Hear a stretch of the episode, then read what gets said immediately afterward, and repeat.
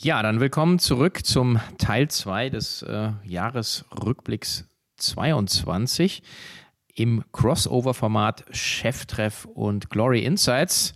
Jochen, jetzt schauen wir mal nach vorne. Herzlich willkommen zu Cheftreff, dem Future Retail Podcast von Sven Ritter. Im Gespräch mit den Machern und Innovatoren der digitalen Handelsszene.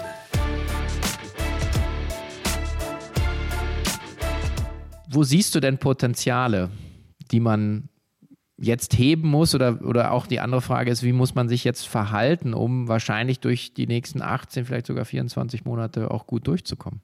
Das ist von außen immer super schwierig gesagt. Auch da wir müssen einfach unterscheiden. Es gibt die, die gut aufgestellt sind, die haben Kapital, die müssen nicht so extrem sparen, die können relativ, also die müssen, wie soll ich sagen, sehr professionell managen und können natürlich nicht über die Stränge schlagen, aber die können ganz regulär eigentlich fahren, so ein bisschen, bisschen auf Sicht. Also mag ich eigentlich jetzt nicht vom, vom Thema her. Ich glaube, was, was momentan schwer ist, ist wirklich so die, die großen Ambitionen zu machen und an den Strategien festzuhalten, die man sich halt vor zwei, drei Jahren vorgenommen hat. Ähm, aber so auf Sicht fahren, Gunst der Stunde nutzen, nenne ich das immer gerne, sei es jetzt äh, neue Beteiligungen oder was auch immer sich, sich gerade anbietet. Das sind die, die die es gut haben. Und da gibt es genügend davon.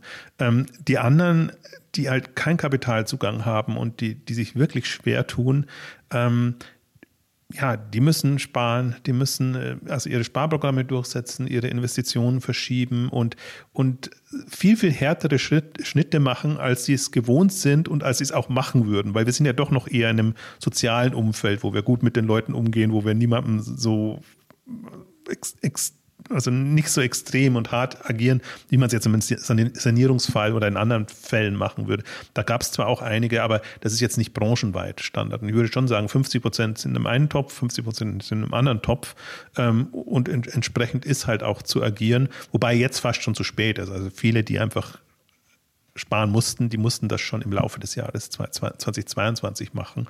Ähm, aber ich glaube halt, was man sich so ein bisschen abschminken kann, und das finde ich halt bedauernswert, ähm, der Kapitalzugang ist komplett dicht. Jetzt, wo es günstig Anteile gäbe, wo man wirklich, ähm, also vor, vor einem Jahr zu Irrsinnsbewertungen ist endlos Geld fast an alle geflossen.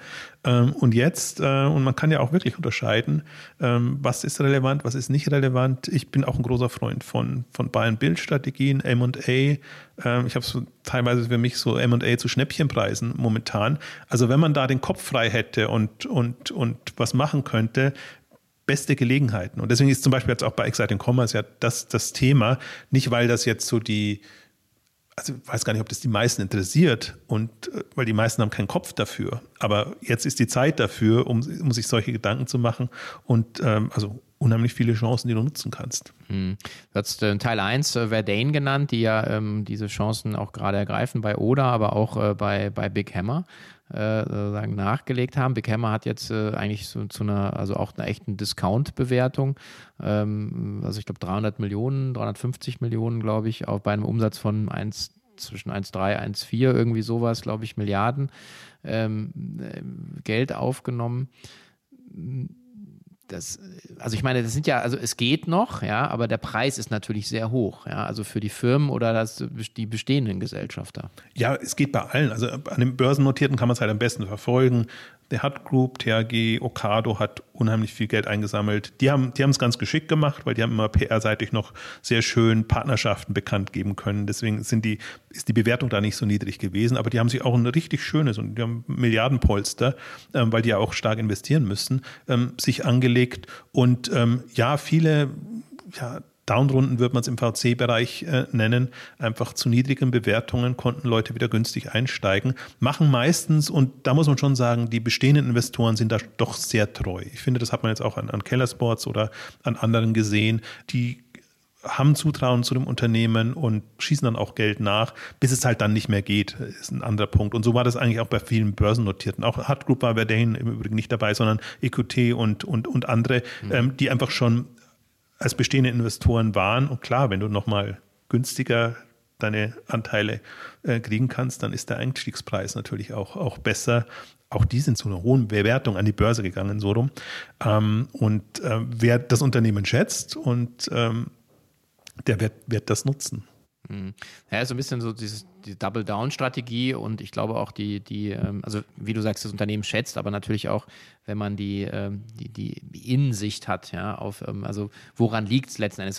Wir spekulieren von außen, jetzt wird ja auch groß bei Kellersports spekuliert, aber wenn du nicht wirklich die Innensicht hast, wenn du nicht die Unit Economics kennst, wenn du nicht wirklich weißt, warum ist das Unternehmen wirklich in die Schieflage geraten, sich an, an vielerlei Stellen ist halt eben klar Nachfragerückgang, aber zum Teil auch, vielleicht können wir da auch noch drüber sprechen, so dieses, sozusagen, dass die Topseller nicht verfügbar sind, äh, ähm, dann hast du natürlich auch ein Problem, ja, und, ja. Äh, und dann hast du lange Lieferzeiten und so weiter, und dann, also dann kommst du ja in so eine so so so ein Abwärtsspirale rein, also deswegen, ja. Was ich schon im ersten Teil meinte, also man kann da eigentlich niemandem einen Vorwurf machen, sondern das, also die Frage ist dann schon, wie professionell wird es gemanagt und wie, wie, wie proaktiv wird es auch gemanagt, das vermisse ich zum Teil auch immer noch so ein bisschen.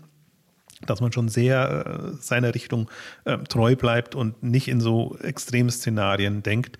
Aber gerade wenn, wenn wir ein bisschen bei, bei Kellersports ähm, bleiben, ähm, ist halt wirklich, ähm, also sie sind schon nicht gut durch Corona gekommen, weil das ist eins meiner Hauptthemen, Logistikumstellung, Logistikumstellung. Wie viel ist gescheitert? Fashionet hat nicht geklappt, Shop-Apotheke hat nicht geklappt, Kellersports konnte man auch erahnen, jetzt in der, in der, in den, im Jahresabschluss hat so nicht geklappt. Wir hatten früher schon Ambiente direkt, die sind quasi in die Pleite gerutscht dadurch. Also Logistikumstellung, andere Systemumstellung, das ist für mich ein Phänomen, dass das immer noch jetzt nach zwanzig Jahren E-Commerce nicht klappt. Also gibt natürlich eine Begründung. Meine Begründung wäre, die kommen alle aus einem aus kleinen Unternehmen, also als Kleinunternehmen begonnen, und das ist dann der nächste Professionalisierungsschritt, quasi wirklich so eine große Systemeinführung, Umstellung et cetera zu machen. Und da wirft es alle aus der Bahn. Also da sind sie schon nicht gut durchgekommen. Deswegen haben sie jetzt auch nicht so das Polster gehabt. Also viele haben ja wirklich in, der, in den Corona-Jahren zumindest mal profitabel wirtschaften können und konnten das dann auch den Investoren wieder, wieder klar machen. Ähm, wer das nicht konnte, tat sich da schon schwer. Und dann der zweite Punkt, das kam ja jetzt auch im Interview ähm, rüber, wenn du einfach mit, mit zwanzig, dreißig Prozent mehr Umsatz rechnest, als dann kommt, aber deine Kostenbasis entsprechend so gebaut hast, dann, dann zerschießt es ja alles und du kannst gar nicht mehr, kannst gar nicht so schnell Geld reinbekommen. Also es ist richtig, nur eine Cash-Thematik dann erstmal, weil das andere, ähm, klar, Ergebnis bleibt dann auch nicht mehr so viel übrig, aber die Steuerbarkeit ist einfach dahin, und dann kommst du einfach in Schlingern, und ähm, dann kann es so ausgehen oder so ausgehen. Also manche können sich dann immer noch retten, eben zum Teil eben durch die Altgesellschafter, äh, durch Kredite, durch äh, Kapitalerhöhungen, auch da wieder Downrunden mit günstig nochmal sich Anteile zu sichern. Ähm, also kann man immer sich streiten, ist das, ist das smart oder fies dem, den anderen gegenüber, aber letztendlich äh, das Unternehmen kann weiter äh, agieren, und so würde ich das ja dann, dann eher sehen. Und ähm, ja, so Also super schwer abschätzbar dann auch. Naja, ich glaube auch, dass die natürlich die Kostenführer kommen jetzt natürlich besser, besser durch diese Zeit, als jetzt die Innovationsführer, für die ich wahrscheinlich auch immer äh, eher Kellersports in den Topf äh, reintun würde. Ähm, A O hat sich aus Deutschland zurückgezogen, und das war ja auch heiß diskutiert, ja, und äh, an der Börse dann gefeiert so ein bisschen. Der richtige Move in der Situation? Ja, für sie schon. Also für Deutschland ist es schade, und, und, und für das Modell, und vor allen Dingen, weil sie gerade auch so weit waren, dass es ähm, positiv hätte laufen können. Aber dann kommt eben das alles, und dann ist England nochmal eine Sondersituation, weil die in ihrem eigenen Land schon genügend äh, Probleme haben und, und das managen müssen. Ähm, also insofern so gesehen schade, aus Unternehmenssicht toll. Also die haben das auch, also Die haben das super radikal gemanagt und sind ja holter die Polter raus. Und wenn man das jetzt nachliest, ähm, war das genau der richtige Schritt. Also jetzt nicht so, dass man erstmal sagt, ganz langsam, und man guckt irgendwie, dass man eine Lösung findet, und wenn man keine findet, dann gibt man sich nochmal Zeit et cetera. Mhm. Sondern die haben so Zwischenmieterlösungen gefunden und kommen eigentlich jetzt auf null raus. Also dass sie keine Kosten mehr haben jetzt in, in der Abwicklung. Und das, da ist es für mich ein, ein positives Beispiel, dass man eben sieht, okay, manchmal lieber ein schneller, radikaler Schnitt dann. Ähm, natürlich schon aus der Not heraus geboren, aber die Lösung, die sich jetzt ergeben hat, ähm, super. Ich weiß nicht, wie es den Leuten geht. Und äh, natürlich werden, werden einige entlassen äh, worden sein, aber jetzt rein aus Unternehmenssicht ähm, betrachtet. Ja, ein bisschen schade in dem ganzen Elektronikbereich, weil A O hat sich zurückgezogen, Cool Blue haben jetzt wieder eine P R-Meldung rausgeschickt, ähm, sind dann schon irgendwie noch zugange, aber die hatten ja auch mal einen Börsengang geplant und wollten viel mehr Geld einsammeln. Also ähm, Elektronikbereich ist gerade eher auch so ein, ein schwieriges Feld, weil auch die Produkte halt nicht so da sind und man mhm. kann gerade nicht so agieren, wie man, wie man gerne wollte.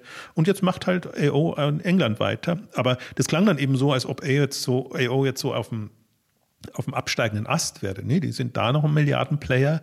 Mhm. Ähm, sie gucken da eben jetzt auch extrem auf die Kosten und alles, was so an, an, an Innovationsprojekten oder Themen da war, wird halt jetzt gestrichen und sie gehen back to the roots und, und schauen, dass sie das äh, profitabel und gut hinbekommen und ähm, deswegen ist das auch noch ein relevantes Unternehmen für mich. Mhm. Äh, bleiben wir bei der Elektronik. Äh Ein deutscher Milliardenplayer, äh, auch mittlerweile ein Hot Topic bei der Exciting Commerce, Mediamarkt, zwanzig Milliarden Umsatz, eine Milliarde Bewertung, Gesellschafterstruktur bereinigt, Kellerhals kauft sich den Laden ein bisschen zurück, kann man so sagen.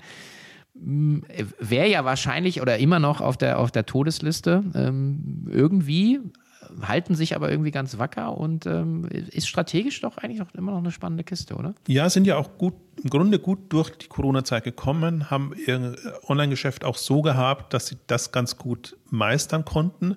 Ähm, jetzt geht es wieder ein bisschen zurück und äh, die, die Filialen sollen hochleben. Aber das, was eben passiert, ist diese, ist diese Strukturbereinigung im Gesellschafterbereich. Ähm, die macht es einfach jetzt leichter für alles, was da kommen mag. Also momentan sieht es so aus, als ob die bestehenden Gesellschafter das alles so stützen. Aber da der Streubesitz einfach jetzt auf einem Minimum runtergegangen ist, ähm, ist sind auch die Bewertungen sehr, da ist nicht mehr viel Fantasie drinnen, weil was, wer will da einsteigen, mhm. wenn er weiß, da tut sich nichts und er hat eh keine Möglichkeit, da irgendwie zu agieren. Deswegen ist das gerade in so einer, wie soll ich denn sagen, ähm, bisschen Pattsituation oder also da kann jederzeit was passieren, so, also in, zwar in jeder Richtung. Jemand könnte auf die Idee kommen, das zu kaufen, zu filetieren, um was zu machen oder, und das ist eben auch da, wo, wo was sie, glaube ich, eher vorhatten, dass sie selber aktiv werden und, und, und zuschlagen und, und, und was machen, aber dafür haben sie eben auch selber zu viele operativen Probleme jetzt, also auch wieder im, im Nachschub und in, in, in allem, was rankommt. Deswegen ist es gerade so, ähm, ja, man, man, man verfolgt das, mhm. fasziniert, sieht den Niedergang bei der Bewertung und denkt sich, meine Güte, das war ja bis, bis sechshundert Millionen äh, mhm. runter, also haben viele Schulden, deswegen ist es schon ein bisschen teurer, als, als jetzt der reine Börsenkurs aussagt. Und dann denkt man sich, ja, was, was könnte man daraus machen? Ne? Also, und das ist, ist wirklich schon, ich, ich spotte immer und sage jetzt, das ist der X der Geschäftsführer, aber immer dieselbe Strategie. Holen Sie einen neuen Mann und äh, dann ist doch wieder das, dasselbe. Also hat sich jetzt nicht so viel getan. Ein bisschen Flächen reduziert, ein bisschen aufgeräumt, ein bisschen Personal reduziert. Jetzt habe ich gelesen, die Geschäftsführer äh, sind nicht mehr so wichtig vor Ort, ähm, wie, wie sie früher waren. Ähm, tendenziell vielleicht verschwindet eine der beiden Marken. Ähm, also deswegen ist es spannend, ähm, weil weil es einfach wirklich ein, ein relevanter Player im, im deutschen Markt ist. Und ähm, da, also unter Gestaltungsgesichtspunkten kann da viel passieren, aber das ist im Mitte des Jahres, war die Gesellschafterbereinigung, hat sich auch verzögert, weil eben nochmal geklagt worden ist und da ist aber jetzt passiert und ähm, jetzt kann man gespannt sein, spekulieren und äh, gucken, ob da jemand Initiative ergreift. Mhm.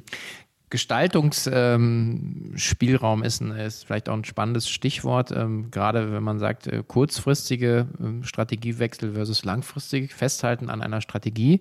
Gibt es ja auch schöne Beispiele. Im Möbelbereich wäre es Westwing, wo man jetzt so das Gefühl hat, man verabschiedet sich so von dem, von dem impulsgetriebenen Aktionsgeschäft. Wie schaust du auf sowas? Ja, skeptisch, finde ich mal schade. Also es gibt bestimmte Dinge, von denen man sich verabschieden kann. Aber wir haben so zwei Fälle. Westwing ist eins und Stitch Fix ist so ein anderes. Die einfach dann das Gefühl bekommen, nee, unser Geschäftsmodell, so funktioniert es nicht mehr. Und, und die sich dann quasi das, was sie immer als Stärke ja, hochgehalten haben, und was im Prinzip auch der Treiber ist jeweils des, des, des Geschäftsmodells, die sich das dann entweder ausreden lassen haben oder dann kommen eben Leute, die klassischen Onlinehandel oder Handel gelernt haben, die sagen, nee, so könnt ihr das nicht machen, ihr braucht ein festes Sortiment und so und so funktioniert Handel und, und so muss man das machen und ihr braucht Eigenmarken und, und diese ganzen Themen und es ist doch absurd, wenn ihr nur auf Impulskauf setzt und die Leute finden halt gerade das nicht, ihr habt die riesen Datenbank, macht doch mit der was, also das ist ja so die Argumentation und die ist halt kontraproduktiv, wenn man, wenn man nicht versteht, was die eigentlichen Treiber sind, Treiber sein könnten. Und Westwing, auch Stitch Fix, äh, Modell für Frauen, die eben inspirieren sollen, müssen, wollen, ähm, auf, auf Impuls gesetzt, ähm, gibt es zu wenige. Und gerade wenn man Westwing und Home vierundzwanzig mal vergleicht, finde ich, der Westwing stand immer auch vorher schon besser da. Die haben sich auch ein paar operative Schnitzer geleistet, schon vor Corona zum Glück. Ähm, und deswegen ist das so bedauernswert. Also es ist für mich genau das eigentlich, was, was nicht passieren sollte. Und ähm, da, also da muss man halt Augen zu und durch und gucken, auch unter den schwierigen Umständen, dass man es hinbekommt. Und weil ansonsten wird man halt, also tappt man in andere Fallen, wird man verwechselbar, dann konkurriert man mit anderen und ähm, versucht das andere immer noch mitzuschleppen. Also da ist es hopp oder top, muss ich im Grunde schon entscheiden, ähm, welchen Weg man geht. Und ja, hast jetzt, das sind jetzt zwei schwierige Fälle. Mhm. Ja, ich hatte den äh, Andreas, den neuen C E O, auch hier im Cheftreff. Ja, ich, also ich, ich, ich mag das Modell, das ursprüngliche Modell eigentlich sehr. Es gefällt mir sehr, sehr, sehr innovativ, sehr anmutig. Es ist irgendwie sehr, sehr frisch, ja. Und dann war mal, ich war auch vor Ort und äh, denke ich mir so, ja, okay, ich verstehe das schon, dass man sagt, ah, gehen wir doch in Richtung stehendes Sortiment, insbesondere wenn man den, den Eigenmarkenchef zum C E O macht, dann wird das passieren. Ja. Äh, ist ja ein Signal. Aber gut, seien wir gespannt. Es gab noch zwei ähm, echte äh, Hype-Trends in diesem Jahr. Ähm, das Thema Quick Commerce und ähm, das Thema ähm, Amazon-Aggregatoren. Gerade letzteres Thema, gut, da habe ich ein bisschen Insights durch Berlin Brands Group, aber was ist denn dein, dein Blick drauf? Ist sehr ruhig geworden, ne? Ja, also Hype-Themen zwanzig einundzwanzig würde ich sagen, zwanzig zwanzig, zwanzig einundzwanzig. Ähm, ich würde auch genau sagen, es ist im Grunde das passiert, was ich auch äh, vermutet habe, dass äh, wenn, die, wenn kein Geld mehr da ist, äh, dass, dass es schwierig wird. Und Quick Commerce, ich meine, das habe ich sehr, sehr intensiv auch äh, ähm, beleuchtet, wo dann glaube ich im, im, im Food-Bereich und wo dann nicht. Und ähm, Quick, äh, Quick Commerce war ein schönes V C-Thema. Ich fand auch gut, dass da, das, das ist so eine innovative Geschichte, das nur mit Geld funktioniert und dass da endlich mal wieder sich die V Cs bewegt haben und Geld in E-Commerce-Themen äh, gesteckt haben. Aber leider halt zu kurzfristig und ich finde auch zu dynamisch. So also ein bisschen wie Groupon damals, die ganzen Coupon-Anbieter, dass, dass so viele, also wenn zu viel Geld dann reinfließt und, und der Wettbewerb zu intensiv ist, dann läuft sich das tot und dann ist gar nichts mehr da. Das ist schade. Also für mich ist auch so ein Gruppenmodell könnte nach wie vor noch eine Chance haben, aber es ist halt verbrannte Erde und so ein bisschen Quick Commerce ähnlich, dass es halt so, so, so gehypt war. Und dem Aggregator-Thema habe ich immer ja, das ist wirklich im Grunde zum Primitiv, was ihr da vorhabt. Also das liegt nahe, dass man das macht und dass man das alles aggregiert und die ganzen Marketing sammelt. Aber was ist da, also was soll das langfristig? Und ähm, hat man ja auch gesehen, das wird zu teuer, das wird zu schwierig und ähm, dann, dann kommt es halt wirklich darauf an, ob man sich die richtigen einkauft. Also kannst du wahrscheinlich sogar ein bisschen, bisschen mehr sagen, ohne jetzt aus dem Nähkästchen zu plaudern, aber was da so die, die, die, die Probleme sind. Und am Ende war es auch so ein Thema, wo alle, also da waren Dutzende dann plötzlich da, die, die alle quasi die, die Rosinen sich rauspicken wollten, dann steigen die Bewertungen und dann hast du ein Problem und äh, Trasio hat sich, wie soll ich sagen, restrukturiert, würde ich jetzt mal sagen. Ähm, also gibt es noch, hatte ich extra jetzt im Vorfeld nochmal nachgeguckt, weil man liest ja kaum mehr was da, ja, ja. davon. Aber viele andere sind halt entweder fusioniert oder, oder äh, nicht mehr so relevant, sage ich jetzt mal. Ja, ich glaube, das also wir haben natürlich dieses äh, FOMO-Thema gehabt, dass dann also extrem viel Geld reingeflossen ist und dass sich dann die, die Preise raufgeschaukelt haben und die, ähm, die Verkäuferseite ja sehr, sehr schnell dann gelernt hat und professionalisiert hat und nicht erstmal so, oh, da will mich jemand kaufen, sondern okay, da wollen mich einfach sieben Leute kaufen.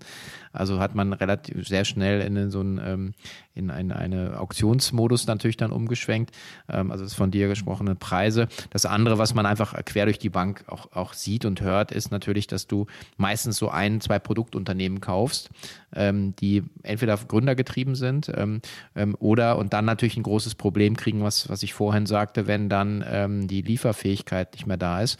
Und dann verlierst du dein Ranking auf Amazon und dann verlierst du den Wert der Firma. Also das sind eigentlich so, ist so die Mechanik, glaube ich, die, die sich keiner vorstellen konnte, weil jeder gesagt hat, ja, die Lieferung aus China läuft wie geschnitten Brot. Und äh, dann ist ja extrem viel Sand ins Getriebe gekommen. Und, und das ist auch nochmal, glaube ich, das Plädoyer, habe ich mich immer eigentlich gefragt, so dieses, ähm, die Karawane zog immer weiter nach Osten, aber die Erde ist ja eine Kugel. Also irgendwann kommst du ja wieder, kommst du ja wieder da an, wo du gestartet bist. Und, äh, und äh, jetzt sieht man ja, okay, Vietnam, Indien, äh, Türkei ähm, ist, ist, werden wieder relevante Standorte. Und vielleicht ist es auch irgendwann mal wieder so, dass man sagt, man kann auch äh, generell näher in Europa auch wieder, wieder sourcen und produzieren. Vielleicht sogar mit dem Gedanken, auch nachhaltiger zu sein und dann zu sagen, ich bin bereit, mehr zu zahlen. Also das wäre wär ein schöner Trend, aber ich schweife ab.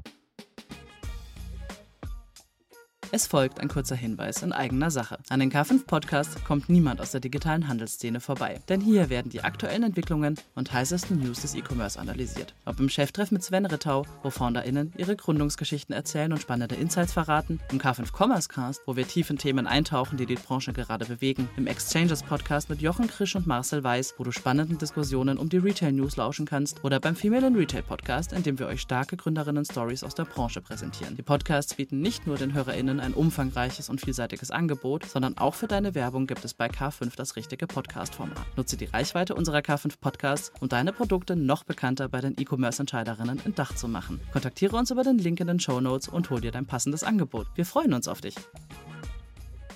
Ich glaube, das Modell ist, ist in sich schwierig, wenngleich man ja wieder sieht, dass, dass Marktplätze ja eben funktionieren. Also das ist natürlich... Ja, und, und vor allen Dingen die Marken. Also das, das würde ich nach wie vor sehr hoch halten. Also dadurch, dass jetzt die Aggregation nicht geklappt hat, ist, sind, sind nicht diese Markenthemen äh, tot aus meiner Sicht. Was mich so verwundert hat an dem Modell, wir hatten dazu auch eine, eine Exchanges gemacht, ähm, dass sich Investoren von Plattformen und Marktplätzen abhängig machen. Das war eigentlich was, was sie ja immer vermeiden, ähm, dass sie dann auf Amazon sind. So ein bisschen hat mich das eben an die Situation erinnert, als die ganzen Games bei Facebook hochkommen, hochkamen, wo man dann auch extrem auf die Nase gefallen ist, als Facebook dann irgendwann mal keine Games mehr wollte und dann mussten die irgendwie sich in freier Wildbahn noch äh, eine Berechtigung suchen und das war eigentlich, da, da habe ich die V Cs auch, auch äh, nicht verstanden, von denen es ja äh, sehr stark getrieben ist, aber generell, also ich glaube, das ganze Thema Direct-to-Consumer, Brands äh, oder eben Produktkompetenz jetzt auf den Marktplätzen, also das ist ja immer so eine, so eine Kombination dann, also die guten Marken, finde ich, haben ja noch eine D zwei C Komponente dann drin. Und äh, auch da jetzt ein schönes Beispiel an den letzten Tagen, äh, Hello Body nochmal, mhm. äh, mit äh, riesen, also dreihundert Millionen ähm, übernommen worden, also es waren nur fünfundsiebzig Prozent, also ich vermute mal, die Bewertung lag noch höher. Und jetzt hört man so quasi für null wieder rausgekauft, also komplett abgeschrieben ähm, als Thema. Und äh, wo, wo man sich auch, also schön für die ursprünglichen Investoren bei, bei, bei Hello Body. Ähm, aber trotzdem, das sind so Themen und Marken, glaube ich, die trotzdem noch eine, eine Relevanz haben, die aber halt auch ein entsprechendes Umfeld brauchen und wahrscheinlich auch die, die Liebe und die Hingabe der Gründer oder die das ursprünglich mal gemacht haben. Wobei bei Hello Body mit Invincible Brands war das ja ohnehin schon so ein anderes Konstrukt, Ähm, als, als bei vielen anderen. Aber das ist für mich so ein Segment, jetzt vielleicht nicht im Kern für, für Exciting Commerce super spannend, weil es jetzt auch nicht so innovativ und, und spektakulär ist, aber vom, vom Businesspotenzial und von, von den Möglichkeiten, ähm, die man da hat, ähm, auf die würde ich weiterbauen. Und vor allem, das sind ja tendenziell Lean-Modelle. Also wenn du den Nachschub garantieren kannst. Aber im Beauty-Bereich zumindest äh, ist, ist, ist, ist eine andere Sache als, als, als in anderen. Ähm, ja, das würde ich auf jeden Fall als Lichtblick sehen. Ja, haben wir jetzt auch äh, auf dem, dem Shop Usability Award, äh, den wir ja zusammen mit Hannes Altmann äh, veranstaltet haben und dem der, der neuen Plattform, diese Shop Insights bei K fünf, äh, siehst du ja sehr, sehr viele von diesen Ein-Produkt-Shops, die dann einfach mit Liebe gemacht sind, wo du sagst, okay, ist ein echter Need da. Du kriegst sofort Lust zu kaufen und das ist dann eben nicht kein V C-Case, es ist äh, kein Investoren-Case, es ist meistens halt, kann man ein schönes Business draus bauen mit ein paar Millionen Umsatz wahrscheinlich, wenn du dran bleibst. Und was dann da noch dazu kommt, finde ich, ist dann auch die, die Methodenkompetenz letzten Endes.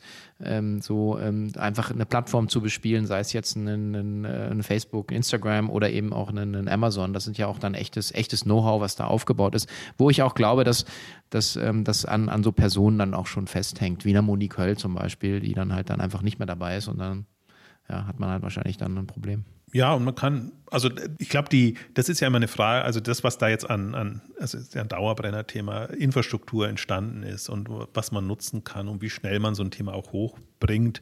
Ähm, also viele haben ja jetzt trotzdem sich beklagt, jetzt das Jahr auch zwanzig einundzwanzig beginnend im Prinzip schon, ähm, dass, dass Werbung nicht mehr so funktioniert oder nicht mehr so rentabel funktioniert, ähm, wie, wie man das vorher konnte, aber gleichzeitig kommen immer wieder neue Plattformen hoch, und mit, mit denen man arbeiten kann. Also für mich ist das das junge Segment, sage ich jetzt mal. Mhm. Da tue ich mich auch unheimlich schwer, immer mich da reinzufinden und da am, am Puls zu bleiben. Aber mir geht es genauso bei Marktplatzthemen. Das ist auch eine Wissenschaft für sich inzwischen, wie du auf Marktplätzen agierst, wie du das machst, wie du die Vielfalt nutzt und dann aber die Einzelnen. Selbst bei, Marktpl- äh, bei Amazon kannst du ja äh, unheimlich in die Tiefe gehen. Ähm, also als, als junges Markensegment, wobei jung in Anführungszeichen ist, äh, auch bei Facebook und bei anderen tummeln sich ja auch Ältere. Das heißt, man nicht im Sinne von die Zielgruppen sind da äh, jung, sondern die Art und Weise, wie du es machst und halt sehr hands-on ähm, Potenziale. Und das ist nicht mehr das klassische Shop-Betreiber-Segment, wo ich mir, also als, als reiner Shop-Betreiber würde ich mir schon Gedanken, ähm, Sorgen machen. Und das ist jetzt nicht so die, die Zukunft, glaube ich. Ja, das, also sagen wir so, leicht, leichter wird's nicht. Vielleicht schauen wir noch einmal auf die, auf die Finanzierungsseite. Ich habe äh, heute und gestern ein bisschen nochmal deinen dein Blog rauf und runter gestöbert und bin über was gestolpert, was mir völlig entgangen ist.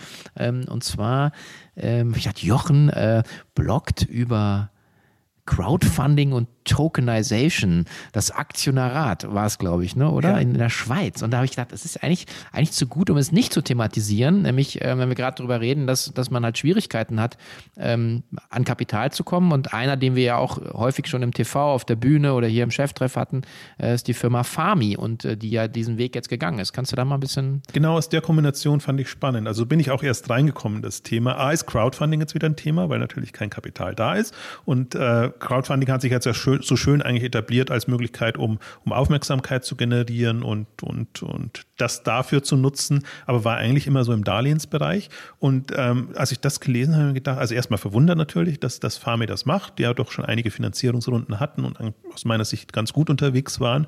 Und dann, wenn man dieses Aktionariatsmodell sieht, äh, wo es halt wirklich dann Eigenkapital gibt und äh, das, das Spannende handelbar dann irgendwann, also wenn sie es wenn sie es freischalten. Ähm, und dann denke ich mir, das ist auch für mich der einzige erste Case jetzt, wo mal so ein äh, Blockchain äh, et cetera Thema ähm, wirklich Sinn macht. Und ähm, das ist ein bisschen risky jetzt, weil es weil es alles in die Hand des Unternehmens legt. Also es muss ein vertrauenswürdiges Unternehmen sein, äh, weil das passiert alles auf der Webseite des Unternehmens letztendlich.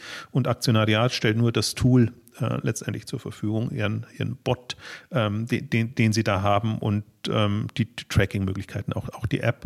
Ähm, aber das ist für mich ja leider nur in der Schweiz möglich. Ähm, Und die haben es wirklich geschafft, dass das ein bisschen gelockerter wurde und dass man so ein Modell ähm, fahren kann. Aber wenn man natürlich aus Potenzialsicht sich überlegt, was wäre damit möglich, ähm, also wenn man, ist ja quasi so ein privater Börsengang, wenn man einfach Anteile ausgeben kann und sagen kann, okay, wir stellen das auf breitere Beine, wir haben den Kapitalzugang, du hast das jederzeit auch handelbar.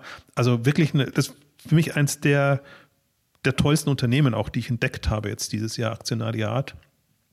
Und ähm, also kannst du auch komplett ausnutzen. Deswegen muss man immer so ein bisschen skeptisch sein. Aber dachte ich mir, okay, die Kombination mit, mit Farmy und Aktionariat ist eigentlich schön. Und Farmy ist jetzt auch ihr, ihr bester Case eigentlich, den sie drin haben.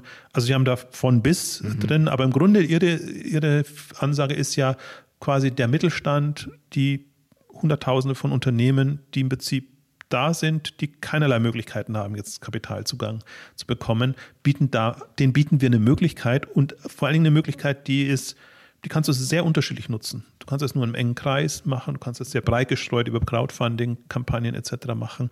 Ähm, also da, das verfolge ich intensiv und bin da auch äh, gewisserweise angefixt, ja. Ja, sehr gut. Jochen. Ja, wir müssen zum Ende kommen. Ähm, hast du noch einen, einen so One to Watch, wo du sagst, äh, zwanzig dreiundzwanzig, äh, da sollte man sich ein bisschen... Als Thema? Ja. Nee, ein, ein, ich habe noch ein, ein Thema, was es eigentlich entscheidend macht, die operative Kompetenz und die Stärke. Ist ein Unternehmen steuerbar, äh, ist die Planbarkeit gegeben et cetera. Das ist für mich eigentlich das Ausschlaggebendste, worauf ich auch sehr achte, äh, wie professionell ist ein Unternehmen da aufgestellt. Und ich glaube, das macht es jetzt erstmal aus und da unterscheidet sich so, scheidet sich so ein bisschen die Spreu vom Weizen in, in, in der ganzen äh, Thematik. Also nicht nur Strategie und Ambitionen, sondern wirklich auch haben Sie es operativ drauf? Können Sie Daten nutzen, damit arbeiten und die Prozesse entsprechend gestalten? Das ist für mich so ein Hauptthema gerade. Dankeschön. Gerne.